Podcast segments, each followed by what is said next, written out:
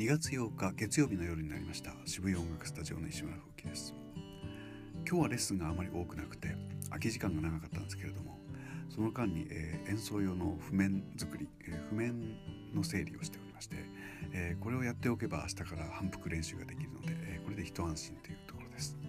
えレッスン少なかったんですけどまあ面白い人たちに囲まれていることがまた改めて分かりましたね。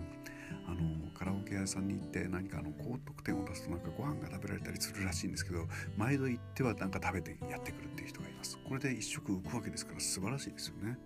それから他にもあのオルゴールを何か作ってきてですねこの私の曲を入力してなんかこう演奏してくれたりしていやなんか